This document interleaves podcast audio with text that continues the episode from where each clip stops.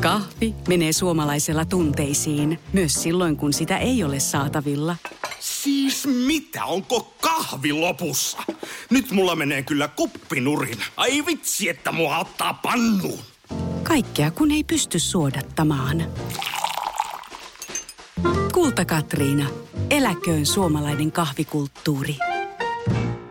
We love, we love, we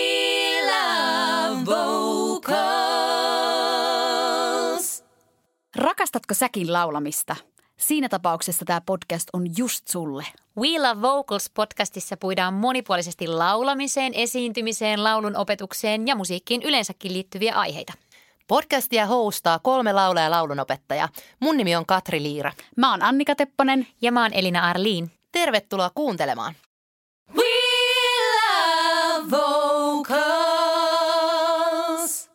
Kiva, kun oot tullut of Vocalsin kolmannen jakson pariin. Tänään me puhutaan ilmaisusta.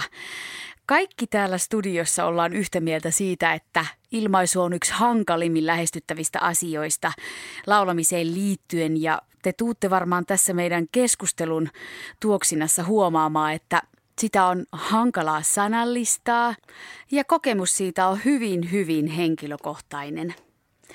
Siksi esimerkiksi laulajan ja kuulijan jälkifiilis jostain lauluesityksestä voi olla tosi tosi erilainen.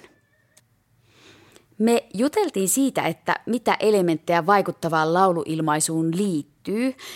Ja ensimmäisenä sieltä nousi esille läsnäolo ja vuorovaikutus.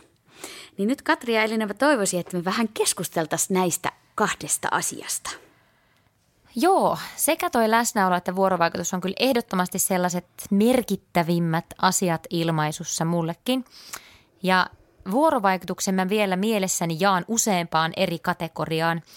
Vuorovaikutukseen yleisön kanssa, sitten vuorovaikutukseen bändin tai säästäjän kanssa, vuorovaikutukseen sen musiikin kanssa ja sitten vielä niin kuin vuorovaikutukseen laulajan itsensä kanssa.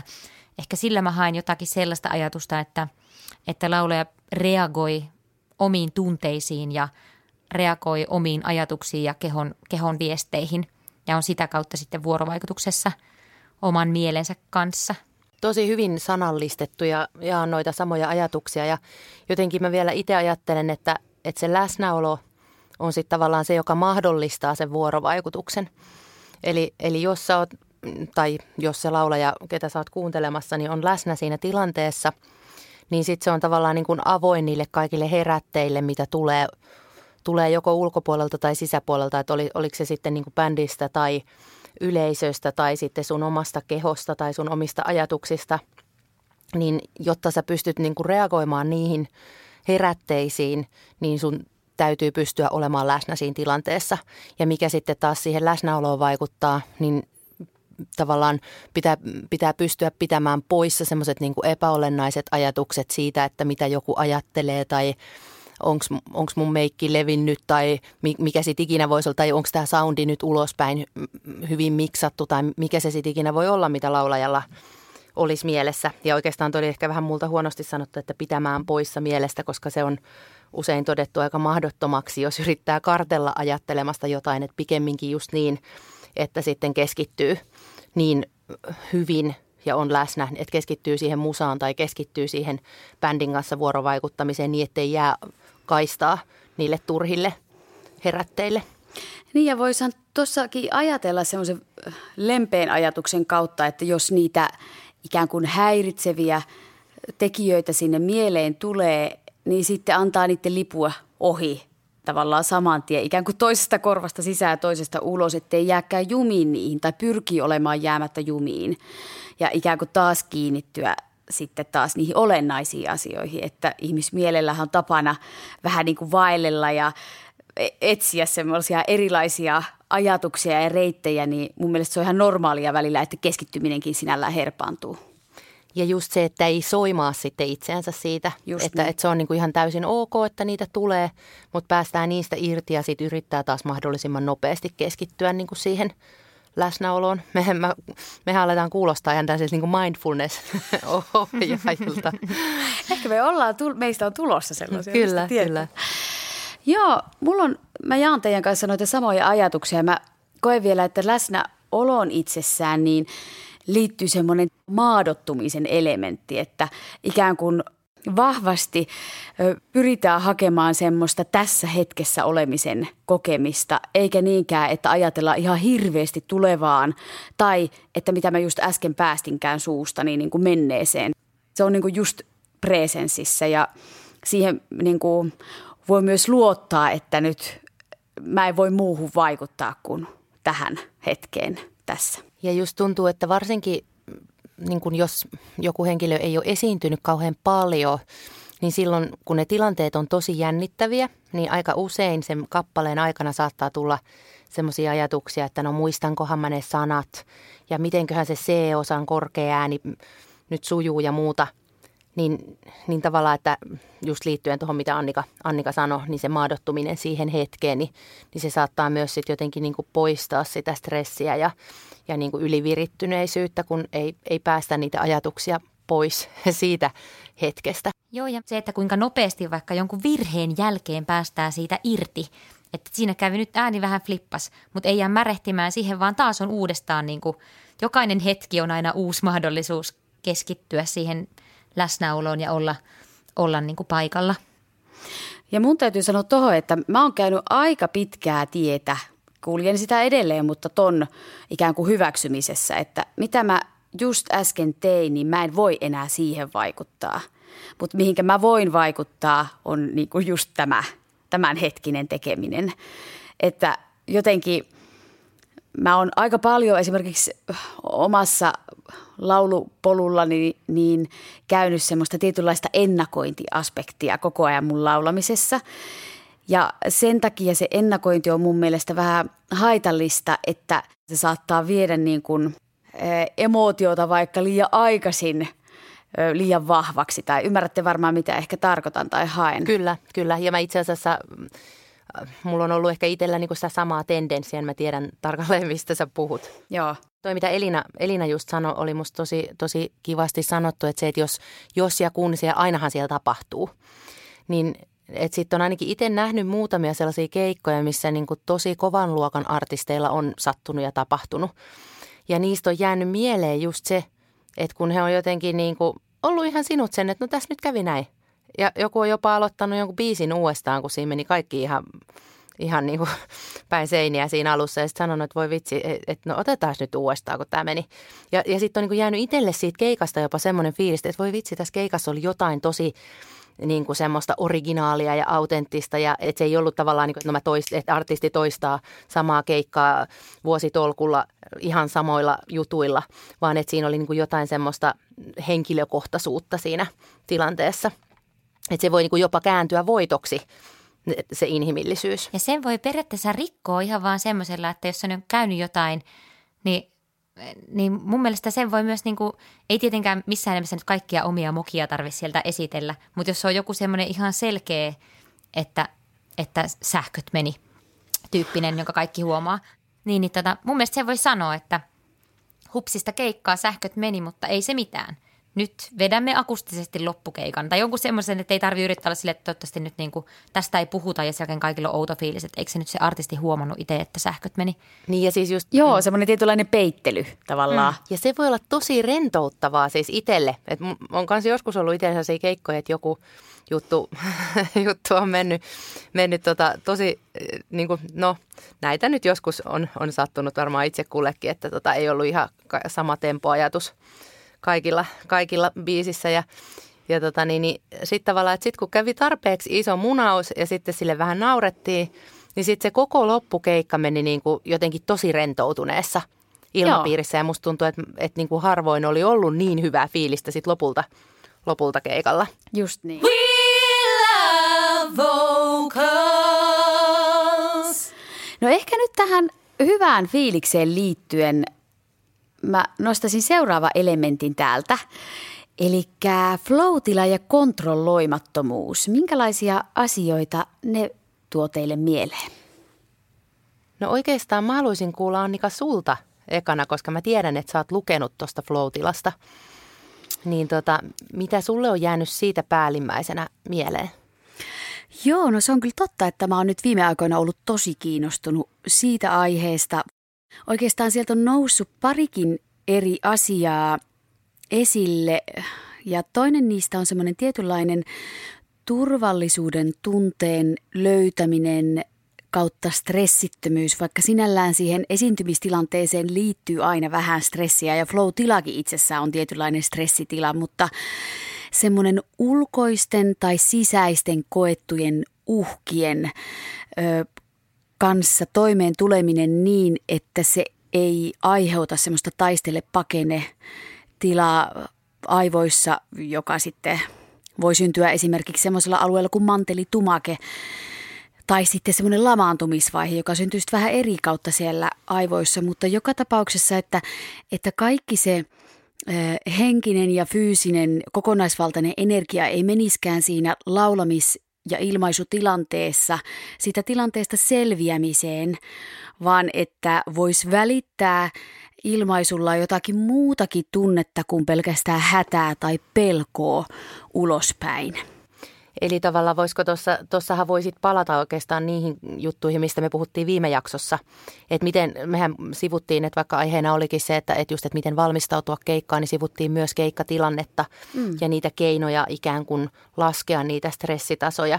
Niin, että jos haluaa ikään kuin paremman kokemuksen siitä keikasta ja lähestyä tuota flow ajatusta niin, niin sitten ehkä, ehkä käyttää niitä. Ja sitten musta on niin kuin äärimmäisen tärkeä pointti meille pedagogeina, että ne, niin kuin tavallaan mä tiedän, että meillä on sellaisia kuulijoita, jotka on opettajia, niin tota, että just toi stressittömyys, niin että et jos, se, jos se opetustilanne on jatkuvasti tosi paineistettu, mm. niin, niin silloin ei niin kuin ikinä päästä ihan niin hyviin tuloksiin. Kyllä. Mm. Kun, kun että jos se on turvallinen oppimisilmapiiri.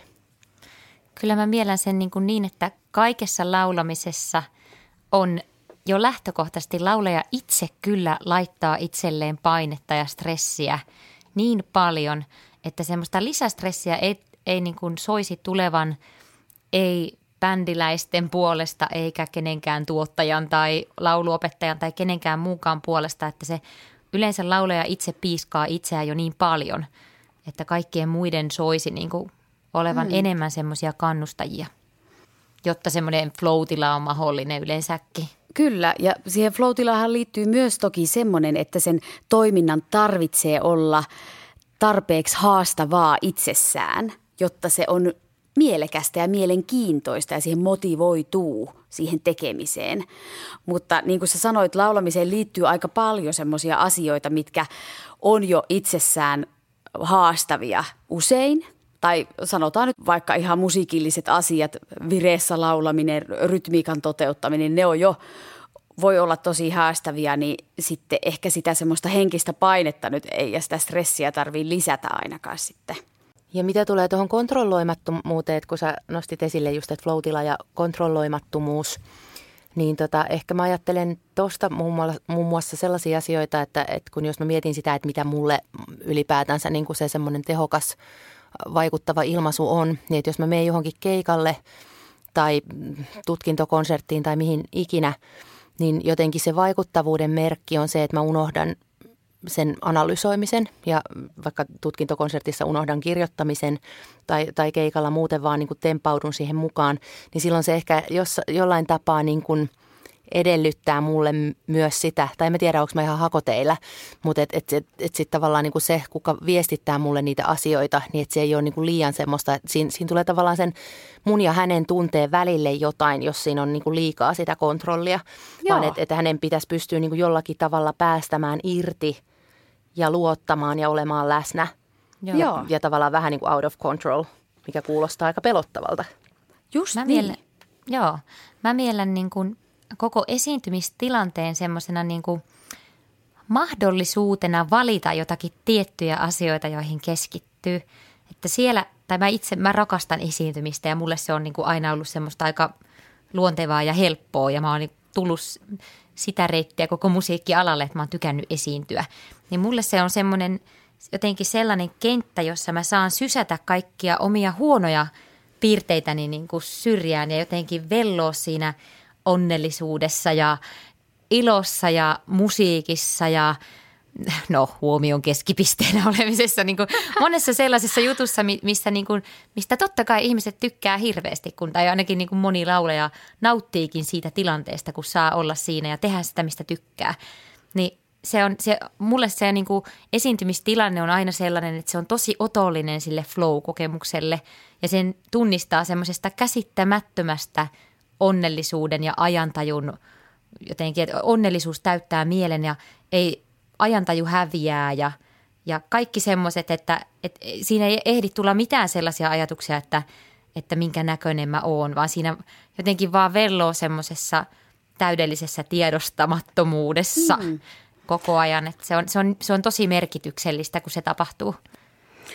Joo, ja toinen juttu, minkä mä just poiminkin sieltä artikkeleista ja tutkimuksista, oli semmoinen, että jotta me päästään sinne kontrolloimattomuuteen, niin semmoiset tiedolliset tunteiden käsittelyt tai itse kontrolli, niin pitäisi pikkusen väistyä sieltä.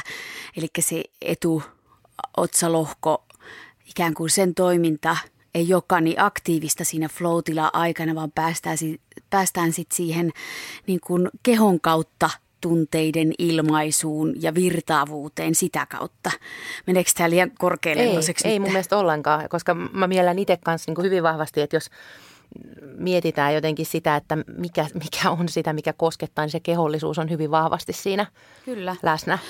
Ja oikeastaan sekin vielä siinä, että siinä harjoitustilanteessa, kun niitä kappaleita ikään kuin käsittelee vaikka – laulutunnilla tai yksikseen, niin on varmasti ihan hirvittävän tärkeää myös tehdä sitä ihan konkreettista miettimistä, että mikä tunnetila tässä on ja miten mä sen voin saavuttaa. Tai että mikä tämä tekstin sisältö on ja kaikkea semmoista niin kuin ihan pureskella asioita, mutta sitten jos, jos sitä flow ikään kuin siinä hetkessä haluaa hakea, niin sitten antautua sille, että nyt mä en enää kontrolloi – ja mieti aktiivisesti, mitä tämä on, tämä tunne tai muuta. Hmm. Mä haluan tarttua tässä siihen, mitä Annika sä sanoit viime jaksossa siitä, että tuli uusi merkitys jollekin kappaleelle siinä esiintymishetkessä.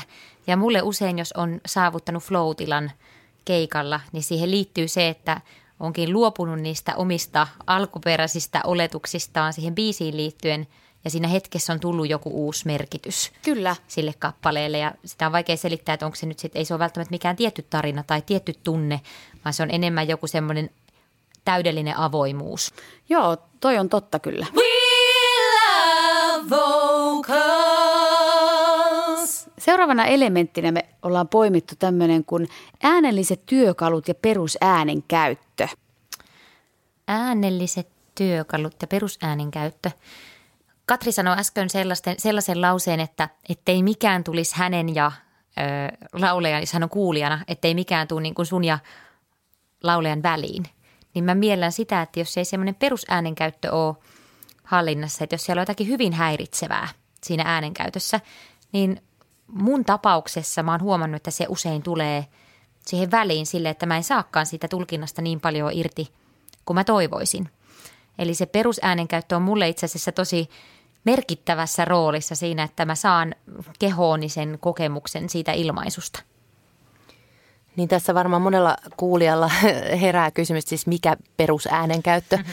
Niin se, mitä tässä varmaan niin kun just ajetaan takaa, niin on se, että, että, että se ääni toimii niin kuin ne, tavallaan ihan niin kuin niiden perusasioiden tasolla niin, että siinä ei ole mitään sellaista, mikä häiritsee. Jos vaikka otetaan joku karrikoitu esimerkki, että jos se ääni niin kuin kiksaa ja hirttää kiinni ihan totaalisesti koko ajan, niin silloinhan on niin kuin vaikea saada selvää siitä, että mitä tämä tyyppi on nyt niin kuin sanomassa. Että siitä, siitä, että mikä on niin kuin ilmaisevaa ja mikä on koskettavaa, niin siitähän voi niin kuin eri ihmisillä sit lopulta olla hyvinkin erilaisia näkemyksiä.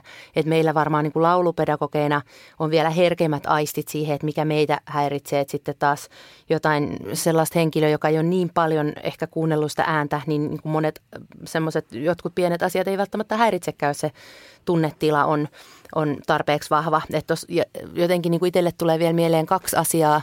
Että just se, että, että mitkä on semmoisia asioita, mitkä saattaa kuulijaa häiritä ja viedä huomiota pois siitä ilmaisusta ja sitten toisekseen taas, että mitkä on sellaisia asioita, mitkä häiritsee sitä ilmaisia itseään. Mm. Että ilmaisia itse ei pysty tulkitsemaan. Niin kuin esimerkiksi itse voin sanoa jostain niistä alkuvuosista, kun laulo, niin mä en vaan niin kuin pystynyt toteuttamaan tiettyjä asioita silleen, kun mä olisin halunnut niitä ilmasta. Niin totta kai se syö sitä omaa niin kuin ilmaisun halua että kun se homma ei kuulosta siltä, miltä mä mm. haluaisin. Eli sen tek- laulutekniikan pitää palvella sitä tulkintaa aina. Just näin. Kyllä. Mitä Annika mennessä sanoi?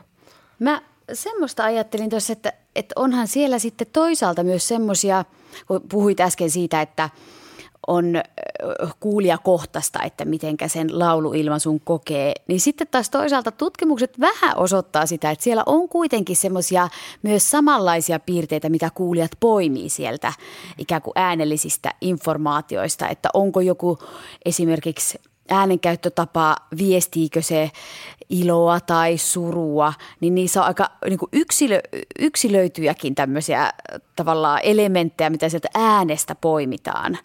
Ja se viestii isolle massalle ihmisiä samaa tunnetta, mikä on tosi mielenkiintoista mun mielestä. Mm.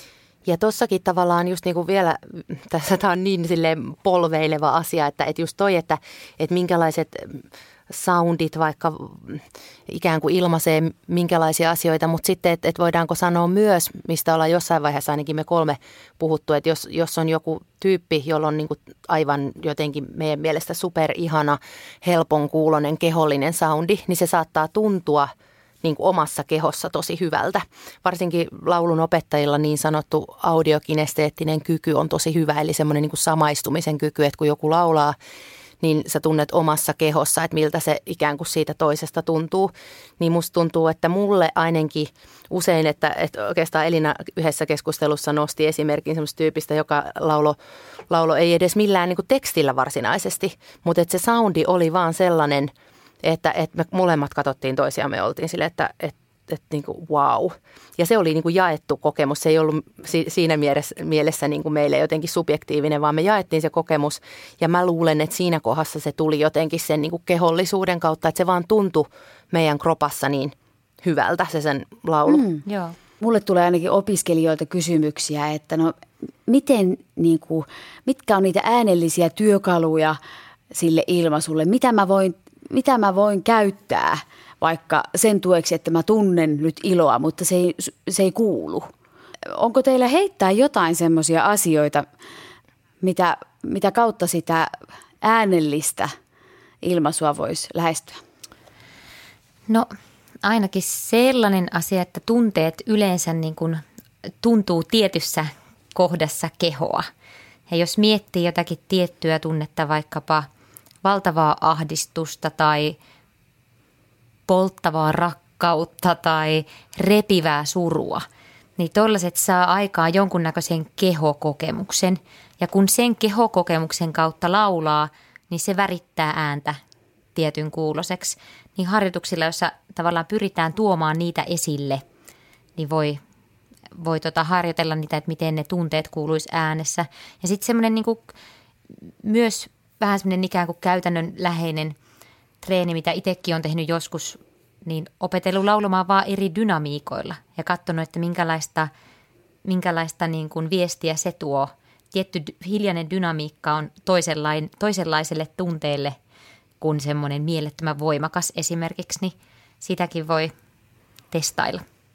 Mä jäin miettimään sitä, että kun luin semmoisen mm, artikkelin semmoisesta, että kuinka tunnereaktiot on semmoisia mikroliikkeitä siellä kehossa. Eli ne on tosi pieniä, sä et silmillä pysty erottaa niitä liikkeitä, jolloin pitää olla tavallaan aika herkistynyt itse siihen kehoon siinä vaiheessa, kun yritetään, yritetään hakea sitä samankaltaisuutta sitten siihen lauluilmaisuun. Jos nyt esimerkiksi lähestytään puheen kautta vaikka jotakin ja yritetään puheella ilmasta jotain tiettyä tunnetta, niin tarvitseekin olla aika ikään kuin läsnä oleva sen kehon kanssa ja herkistyä, että mitä niitä mikroliikkeitä siellä tapahtuu. Joo. Täytyy muuten itse asiassa, jos Annika sä muistat mikä se on, niin linkitetään meidän sivuille. Ehdottomasti. varmaan niin tämän jakson aikana tulee muitakin tutkimuksia, saattaa nousta. Esimerkiksi just toi Floatila-homma kanssa, niin kaikki löytyy sitten sieltä meidän blogipostauksesta. Mutta, mutta mitä olin alun perin sanomassa, niin vielä noista – äänellisistä työkaluista, niin tavallaan mun mielestä sitten voi edetä myös toisin päin, että kun me mä, me varmaan kaikki kolme jaetaan se, että me lähtökohtaisesti paljon lähdetään niin kuin siitä tunte, tunteen etsimisestä käsin ja että miten se vaikuttaa ääneen. Ja, ja sy, peruste tälle lähestymistavalle on se, että ne niin kuin soundit jotenkin kuulostaisi autenttisilta ja aidoilta eikä ikään kuin päälle liimatuilta. Mutta sitten välillä mä oon kokenut tosi hyödylliseksi työkaluksi myös sen niin kuin tavallaan päinvastaisen suunnan, että lähdetään etsimään vähän erilaisia soundeja – ja niin kuin efektejä. Ja sitten sitä kautta, kun se ääni alkaa värittymään, että jos on vaikka semmoinen opiskelija, jonka soundi on koko ajan tosi niin kuin samankaltainen. Ja, ja se ei niin kuin oikeastaan välitä ehkä sitten yleisölle niin paljon niitä tunteita ja, ja hän itse siitä voi kärsiä, että, niin kuin, että no mä tunnen ihan hirveästi itse, mutta se ei kuulu mun äänestä. Niin että lähdetäänkin niin päin, että otetaan vaikka joku referenssiartisti ja matkitaan sieltä kaikki, että okei, no tuossa oli tämmöistä huokosta, huokonen tavu, tuossa oli tuommoinen niin tosi twängätty tavu, tuossa oli tuommoinen tosi iso resonoiva, muhkea, lämmin soundi, että niin matkitaan tai sitten, että haetaan ihan niitä soundeja sellaisenaan. Ja sitten ne saattaakin itse asiassa siinä oppi, oppilaassa herättää pikkuhiljaa niitä tunteita ja aiheuttaa aika isojakin tunnereaktioita. Mä muistan, kun mä olin joskus kymmenisen vuotta sitten laulutunnilla jollakin ja vein semmoisen mun noiman laulajan semmoisen Sinne Eegin yhden kappaleen ja laulettiin sitä sitten siellä tunnilla. Ja sitten se mun silloinen opettaja sanoi, että, että, tota, että, kun, että sun pitää vaan odottaa parikymmentä vuotta ja sitten sun ääneen tulee – semmoisia sävyjä vielä lisää, jolla sitten sä saat niinku ilmastua ittees. Ja mä muistan ajatellen, että hemmettiäkö mä tässä mitään odottelen, että, että et, et, et, kyllä nyt niitä sävyjä nyt jostain muualtakin kuin jonkun elämän kokemuksen kautta niinku löydän. Ja mun mielestä se on ihana ajatus, että ei tarvi odotella jotenkin sitä, että pelkkä elämänkokemus nyt tuo niitä sävyjä tai että mun pitää olla kokenut niin kuin vitsi sitä sun tätä ennen kuin mä voin tulkita, vaan että nimenomaan niin kuin niitä voi hakea tosi monenlaisia eri reittejä niitä sävyjä ja äänellisiä efektejä ja semmoisia, mitkä tuo rikkautta siihen tulkintaan. Niin ja siis mun mielestä on niin tosi erikoinen ajatus, että, että, että se niin itsestään siitä se ääni rikastuisi välttämättä pelkästään elämän kokemuksen niin kuin avulla, että, että koska ne on kaksi eri asiaa, että, että, että, että mitä sä tunnet ja sitten se, että osaatko sä tuoda niitä äänellisesti esille. Mm. Juuri näin. Ja ehkä jotenkin tuohonkin vielä liittyen, että kun on niitä äänellisiä efektejä ja, ja erilaisia sävyjä ja dynamiikkoja käytetään, niin sitten voi myös mennä ihan siihen, että mitä, niin kuin Katri jossain vaiheessa sanoit, että mitä sä käytät puheessa, niin sitä sä käyttäisit myös siellä laulussa ei ehkä niin kuin tämmöisiä isoja intonaatioita, intonaatiohyppyjä voi siellä melodiassa niin käyttää, mutta ne on sitten niitä mikrointervalleja, eli ihan siis semmoisia pienen pieniä ikään kuin äh, vireen muutoksia, niin nekin viesti erilaisia tunteita. Joo, tosi hyvä, että saatit Annika ton esille, että, että varmaan just niin kuin kuulijoistakin nekin, jotka on vähemmän ehkä käynyt laulutunnilla, niin olette elämänne aikana ollut koulussa tai luennoilla ja toiset luennoitsijat on niitä eläviä luennoitsijoita ja toiset on niitä, jotka puhuu sillä samalla intonaatiolla ja kaikki nukahtaa. Niin tavallaan se, että, että ihan sama asia laulussa kuin puheessa, että yleensä se, että jos sä luet paperista, niin, niin se heti blokkaa sieltä sen tietyn niin kuin tunnelevelin pois. Ja sitten nyt taas, jos me puhutaan niin kuin vapautuneesti asioissa eikä lueta paperista, niin se puhe herää – mm. herää henkiin. Ja sitten just tavallaan totahan voi käyttää, mennään myöhemmin treeneihin ehkä jossain toisessa jaksossa, mutta, mutta niin kun, että just että käyttää sitä siinä treenissä, että puhuu niitä tekstejä ja yrittää tuoda sen saman elävyyden myös siihen laulu Kyllä, ääneen. just näin, ehdottomasti. Mikä musta on niin tosi olennainen pointti vielä, että et, ähm, et Elina jo sanokin sen tuossa, että et just ettei se tule se ikään kuin tekniikan haasteet eivät tule ilmaisun tielle – mutta sitten, sitten niin kuin tavallaan toi on musta mielenkiintoinen topikki vielä keskustella siitä, että mikä on jotenkin sen niin kuin laulutekniikan ja ilmaisun suhde. Että et, et sitten myös tavallaan, että no miksi sitä tekniikkaa opiskellaan, niin sitten jos me mietitään niin kuin maailman luokan tähtiä, jotka niin kuin tekee ihan järjettömän määrän keikkoja, niin se on semmoista niin kuin jatkuvaa tasapainottelua sen kanssa, että totta kai eihän mekään, vaikka me ollaan niin kuin laulupedagogeja, niin ei me kun me mennään keikalle, niin mietitä sitä, että onko tämä nyt todella ergonomista tämä minun tekeminen, vaan mehän mennään niin kuin täysin ilmaisu edellä ja välillä rapatessa roiskuu ja se ei ole aina ihan niin kuin balanssissa se ääni, koska se ilmaisu painaa meille enemmän. Mutta jotenkin se, että mikä on niin kuin olennaista, niin että sitten pystyy palautumaan. Että, että niin kuin tekee siinä välissä sitten sitä semmoista niin kuin äänenhuoltoa ja sitä just perusäänenkäytön treeniä, jotta voisit taas niin kuin keikkatilanteessa päästää irti siitä kontrollista ja mennä se ilmaisu edellä. Ja sitä voi niin kuin koko ajan päivittää, että okei, no nyt mä en enää oikein ihan palautunut tästä, että nyt mun täytyy ehkä pikkusen tulla alaspäin mun ilmaisuskaalalla tai opetella tekemään ne asiat paremmin. Joo, ehkä vielä silleen selvennyksenä mä lisään tuohon, että se kontrolloimattomuus ei tässä tilanteessa tarkoita sitä ehkä, että se ääni jotenkin ryöppyä ihan vaikka nyt valtavalla hyökyaaltona niin kuin koko ajan. Että se kontrolloimattomuus liittyy ehkä semmoiseen niin kuin vapautuneisuuteen mm. ennemminkin ihan niin kuin... Ajatuksellinen kontrolloimattomuus just, eikä itse asiassa äänellinen. Niin. Joskin niin. sitten kyllähän me varmaan pyritään siihen, että se äänikin olisi tavallaan, niin kuin, että me voidaan päästä siitä täysin irti, mutta se vaatii sitten aikamoisen määrän toistoja niin kuin sit siellä treenikopissa tai kotona, että et ne on niin kuin lihasmuistissa ne tietyt perusasiat ja sitten pystyy päästämään niiden ajattelusta irti. Jep. On. Eli just sitä, mitä me puhuttiin silloin aikaisemminkin näistä lihasmuistiasioista. Niin, niin ja keikalla väistämättä se oma, oma energiataso on aina paljon isompi kuin treenikopissa. Ja sen takia hän on semmoinen, olemassa semmoinen sanonta, että puoli vuotta siitä, kun asiat sujuu treenikopissa, niin ne alkaa sujua keikoilla, koska niin kuin se sun, sulla ei mene sitä keskittymistä sama, samassa mittapuussa sinne tekniikkaan keikalla, vaan sen pitäisi tulla aika sieltä niin kuin lihasmuistista suoraan. Mm. Mutta mitä te olette mieltä tuossa, että onko onko ne jossain määrin toisensa pois sulkevia tämä tekniikka ja ilmaisu, koska tätähän kuulee tätä myyttiä paljon, niin kuin varsinkin tota, no joo, uskallanko sanoa, levyyhtiöiden taholta, niin ei aina ole mm. niin paljon kannustettu. Nykyisin mun mielestä itse asiassa ihanan paljon, mutta aikaisemmin oli vähän sitä, niin kuin, että no ne laulunopettajat pilaa, pilaa ne kiinnostavat artistit, niin mitä te siitä ajattelette? No mä oon niin kuin jotenkin täysin sitä vasto, vastaan, kun oma tausta on justiinsa se, että on niin kuin lyönyt päätä seinään, kun ei ole pystynyt tekemään aikanaan niin kuin sitä määrää keikkoja, mitä oli sen takia, että tekniikka ei, ei niin kuin kestänyt. Ja sitten oli pakko kiinnostua, että miten tämä homma hoidetaan sille, että mä pystyisin tekemään tätä työtä, mitä mä rakastan. Ja sitten oli Et pakko... pystyisi tekemään niin kuin lauantainakin keikan kun Kyllä, no just keikan. näin. Ja sitten mielellään seuraavalla viikollakin vielä keikat. Niin, hmm. niin sitten, sitten se tekniikka mahdollistaa mulle sen, että mä voin ilmaista ja mä pystyn olemaan keikoilla. Ja koet sä, että oot sä niinku joutunut tinkimään sun jostain soundivalikoimasta? Ei kun päinvastoin. Mä mielen sen niin päin, että se on niin kuin, että sen laulutreenauksen ja tekniikan hiomisen myötä mulla on ensinnäkin tietenkin laajentunut ääniala, mikä on jo mahdollistaa itsessään niin kuin laajemman kappalevalikoima ja näin poispäin. Ja myös soundi, soundi niin kuin kirjasto on monipuolistunut. Mm.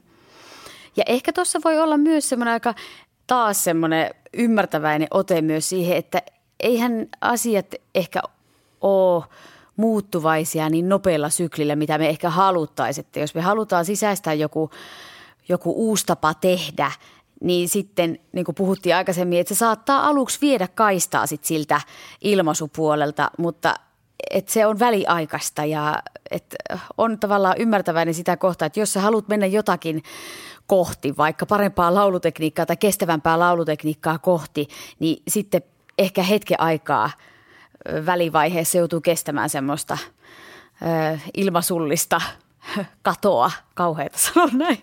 Niin, mutta siis toi, toi on just tosi hyvin sanottu ja itse asiassa meidän jenkkikollega Jeannie Lovetri – puhui tuosta samasta aiheesta yhdessä toisessa podcastissa ja se mun mielestä sillä oli just hyviä vertauksia niin urheilumaailmasta, että eihän kukaan oleta, että kun sä niin kuin meet ekaa kertaa johonkin tennistunnille, niin että sä oot sitten niin olympialaisissa vuoden päästä. Että on se niin kuin ihan samahan se on laulussa, se on niin kuin omanlaistansa urheilua, että ne tietyt asiat ottaa aikaa ja riippuu sitten niin vähän, että mihin sä milloinkin satsaat, niin se saattaa olla niin kuin ajankäytöllisesti jostain toisesta asiasta tai ajatuskapasiteetillisesti toisesta asiasta pois. Mutta sitten kun niitä toistoja on tarpeeksi, niin sitten tavallaan sä pystyt taas päästämään siitä ajatuksen irti siitä tekniikasta ja sitten taas keskittymään täysillä siihen ilmaisuun tästä aiheesta voisi mun mielestä tehdä vaikka oman jakson, kun tuli mieleen tämä tällainen tota, tämmöinen ö, termistö kuin laulun lahja. Sinä se olet lahjakas ja sinulla on annettu tämmöinen laulun lahja. Niin ehkä siihen niin kuin jonkun verran meihin on niin kuin iskostettu sellainen ajatus, että että laulaminen nyt on jotain sellaista, mitä, mitä sä oot niin kuin saanut tai sitten sä et. Se joko on tai ei just ole. vähän tämmöinen. ja sitten kun itse ajattelee asiasta tietenkin lauluopettajana niin kuin täysin päinvastoin, että, että työtä tekemällä voi saada monia, monia niin kuin asioita kohdilleen. We love vocals. No tähän ehkä liittyen, niin toinen, mistä sanotaan itse asiassa aika paljon tolleen, on karisma. Ja nyt jos tähän linkitetään toinen terve, tai toinen juttu vielä, niin karisma ja aitous, miten te koette ne lauluilmaisun elementteinä? Hmm. Aitous on mulle niin kuin karismaa tärkeämpi asia. Mä en, meillä, ne täytyisi Annika selvittää, kun me otettiin ne, niitä karisman määritelmiä, niin olisi mukava kuulla ne vielä tässä jaksossakin. Jaksossakin, jos vitit kaivaa ne itselle sieltä esille ja lukea vaikka ne kohta. Niin, mutta kun aito, aitous on niin kuin helpommin ymmärrettävissä ja kaikki tietää, mitä sillä tarkoitetaan. Ja aitous sisältää semmoisen – lupauksen siihen, että sä saat olla oma itses, mikä on aivan ihana ajatus laulajalle, että sun ei tarvi mennä johonkin muottiin tai rooliin tai olla jotain, mitä sä et ole. Epäaitous nimittäin näkyy aina, mutta aitous tarkoittaa sitä, että sä saat ottaa ne sun omat herkimmätkin tunteet huomioon siinä tilanteessa. Sä saat olla epävarma, sä saat olla vaikka ahdistunut ja näyttää sitä ja olla aito, jolloin oot samaistuttava. Ja jotenkin mulle heräsi nyt tuosta, mitä Elina sanoit, niin vahvasti semmoinen ajatus, että ikään kuin se aitous mun mielestä luo sitä karismaa. Eli, eli koska mullekin toi karisma on aina ollut tosi hähmäinen asia, että musta on ihanaa, jos Annikalla on, niin tarjotaan meille jotain määritelmiä. Täällä on Wikipediaa tulossa. no niin, no niin, no mutta anyways, niin, niin vaan jotenkin itselle tuli tässä, tässä hetkessä semmoinen ajatus, että se mun mielestä tavallaan kuka tahansa voi olla karismaattinen – jos se on aito. Mutta tavallaan semmoinen näkyy heti läpi, että jos sä yrität olla lavalla joku muu kuin mitä sä oikeasti oot. Ja musta tähän sorrutaan niin oppilaitosmaailmassa jotenkin usein.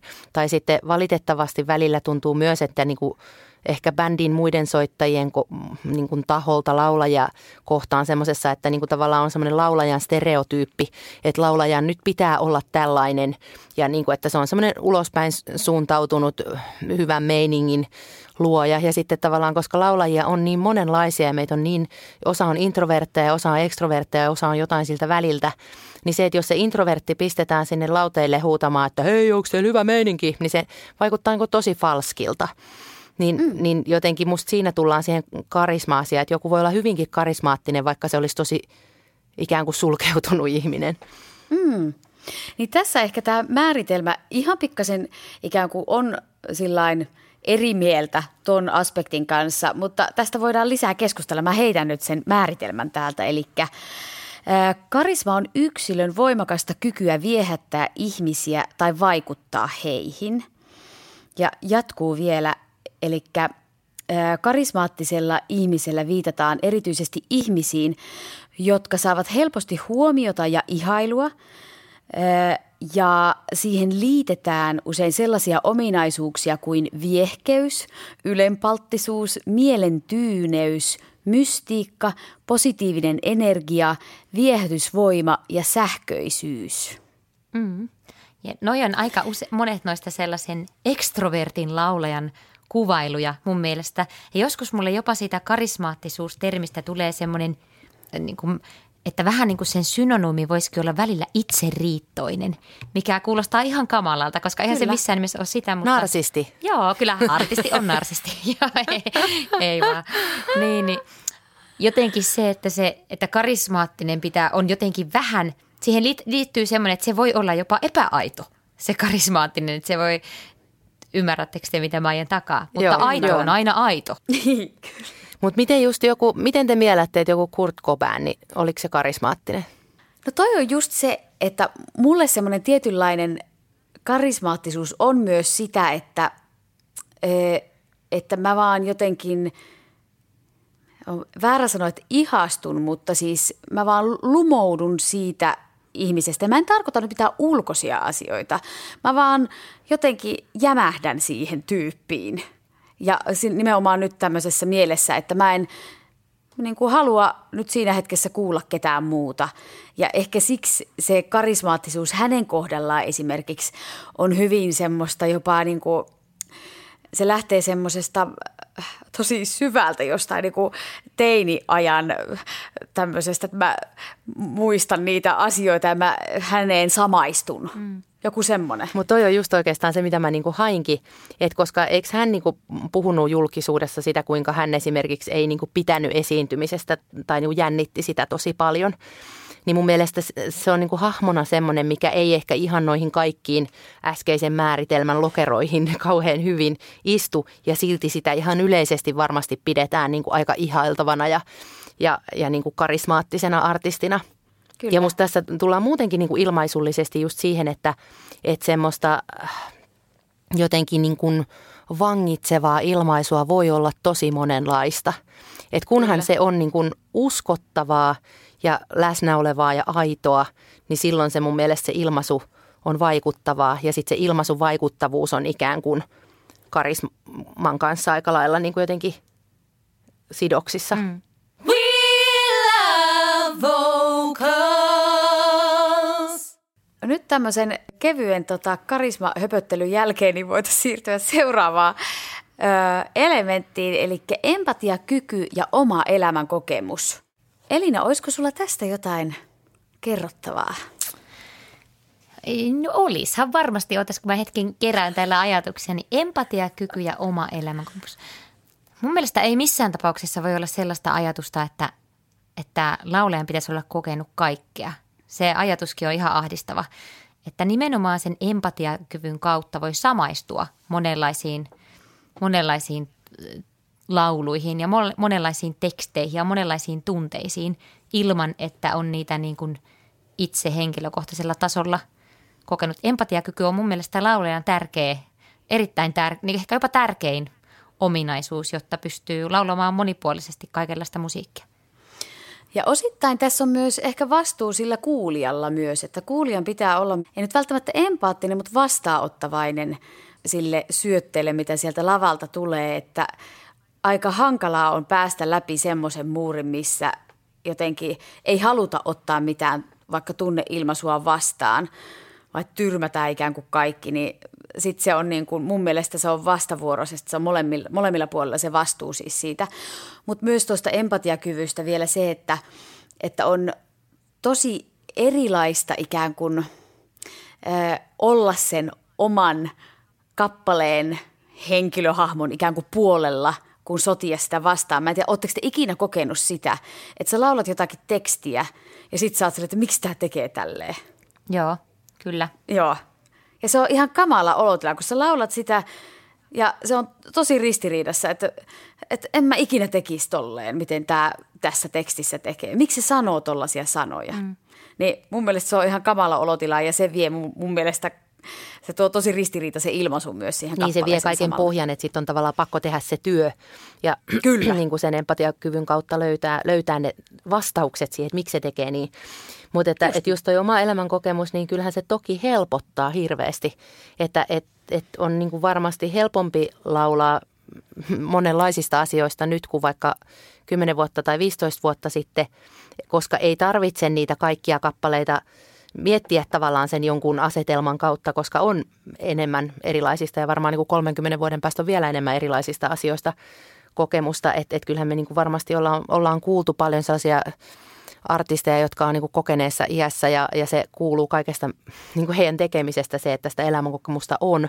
Mutta just, että se ei niin kuin ole ehdoton edellytys sille, että me kaikki voidaan ikään kuin sen duunin kautta niin löytää joku kulma tekstiin kuin tekstiin.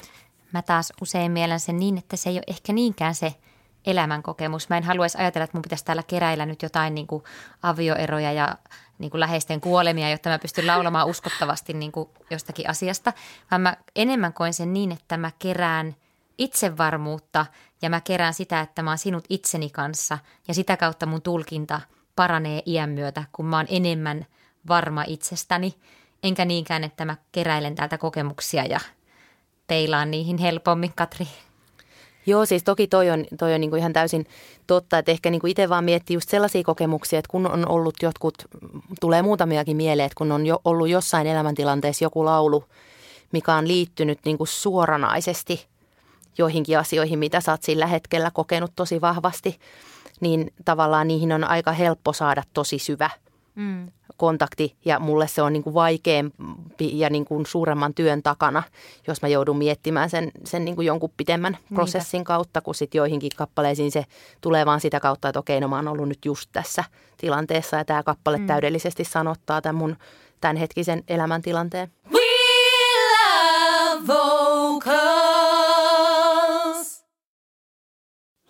Nyt kun meillä on takana pitkä pätkä puhetta lauluilmaisusta, niin me halutaan vielä muistuttaa, että ei kannata ottaa painetta semmoisesta asiasta, että kaikki nämä elementit pitäisi olla jotenkin aina optimaalisessa asetuksessa, että pystyy olemaan vaikuttavaa ilmaisia. Mutta että jos tästä keskustelusta jäi sulle jotakin semmoista, mihin sä haluat tarttua ja lähestyy niitä asioita ehkä jossain laulutunnilla tai omassa treenissä, niin mahtavaa – ja jotta tämä ei jäisi nyt pelkäksi sanahelinäksi tämä meidän keskustelu, niin me linkataan meidän nettisivuille ää, meidän poimintoja semmoisista esimerkkeistä, missä on meidän mielestä vaikuttavaa lauluilmaisua. Ne linkit on siellä joko kappalelinkkeinä tai videolinkkeinä. Ne löytyy tosiaan tämän jakson, jakson nettisivun alta. Eli kun menette kotisivuille ja podcast alaotsikkoon ja sieltä – jakso numero kolme. Sieltä alta löytyy nämä. Ja nehän löytyy siis osoitteesta www.wheelavocals.com. Just niin. Hei, ihan supermahtavaa, että löysit meidän podcastin pariin. Kiitos siitä. Me jatketaan ensi jaksossa sitten käytännön sovelluksista.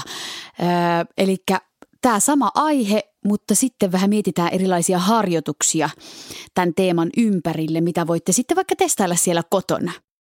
Kiitos Elina ja kiitos Katri ja kiitos sulle ja ensi jaksossa palataan. Moikka! Kiva, moi moi! Moikka! We love vocals.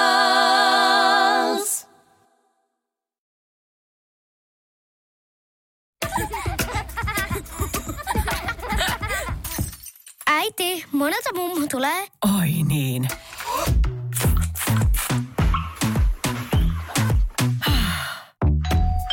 Helpolla puhdasta. Luonnollisesti. Kiilto. Aito koti vetää puoleensa.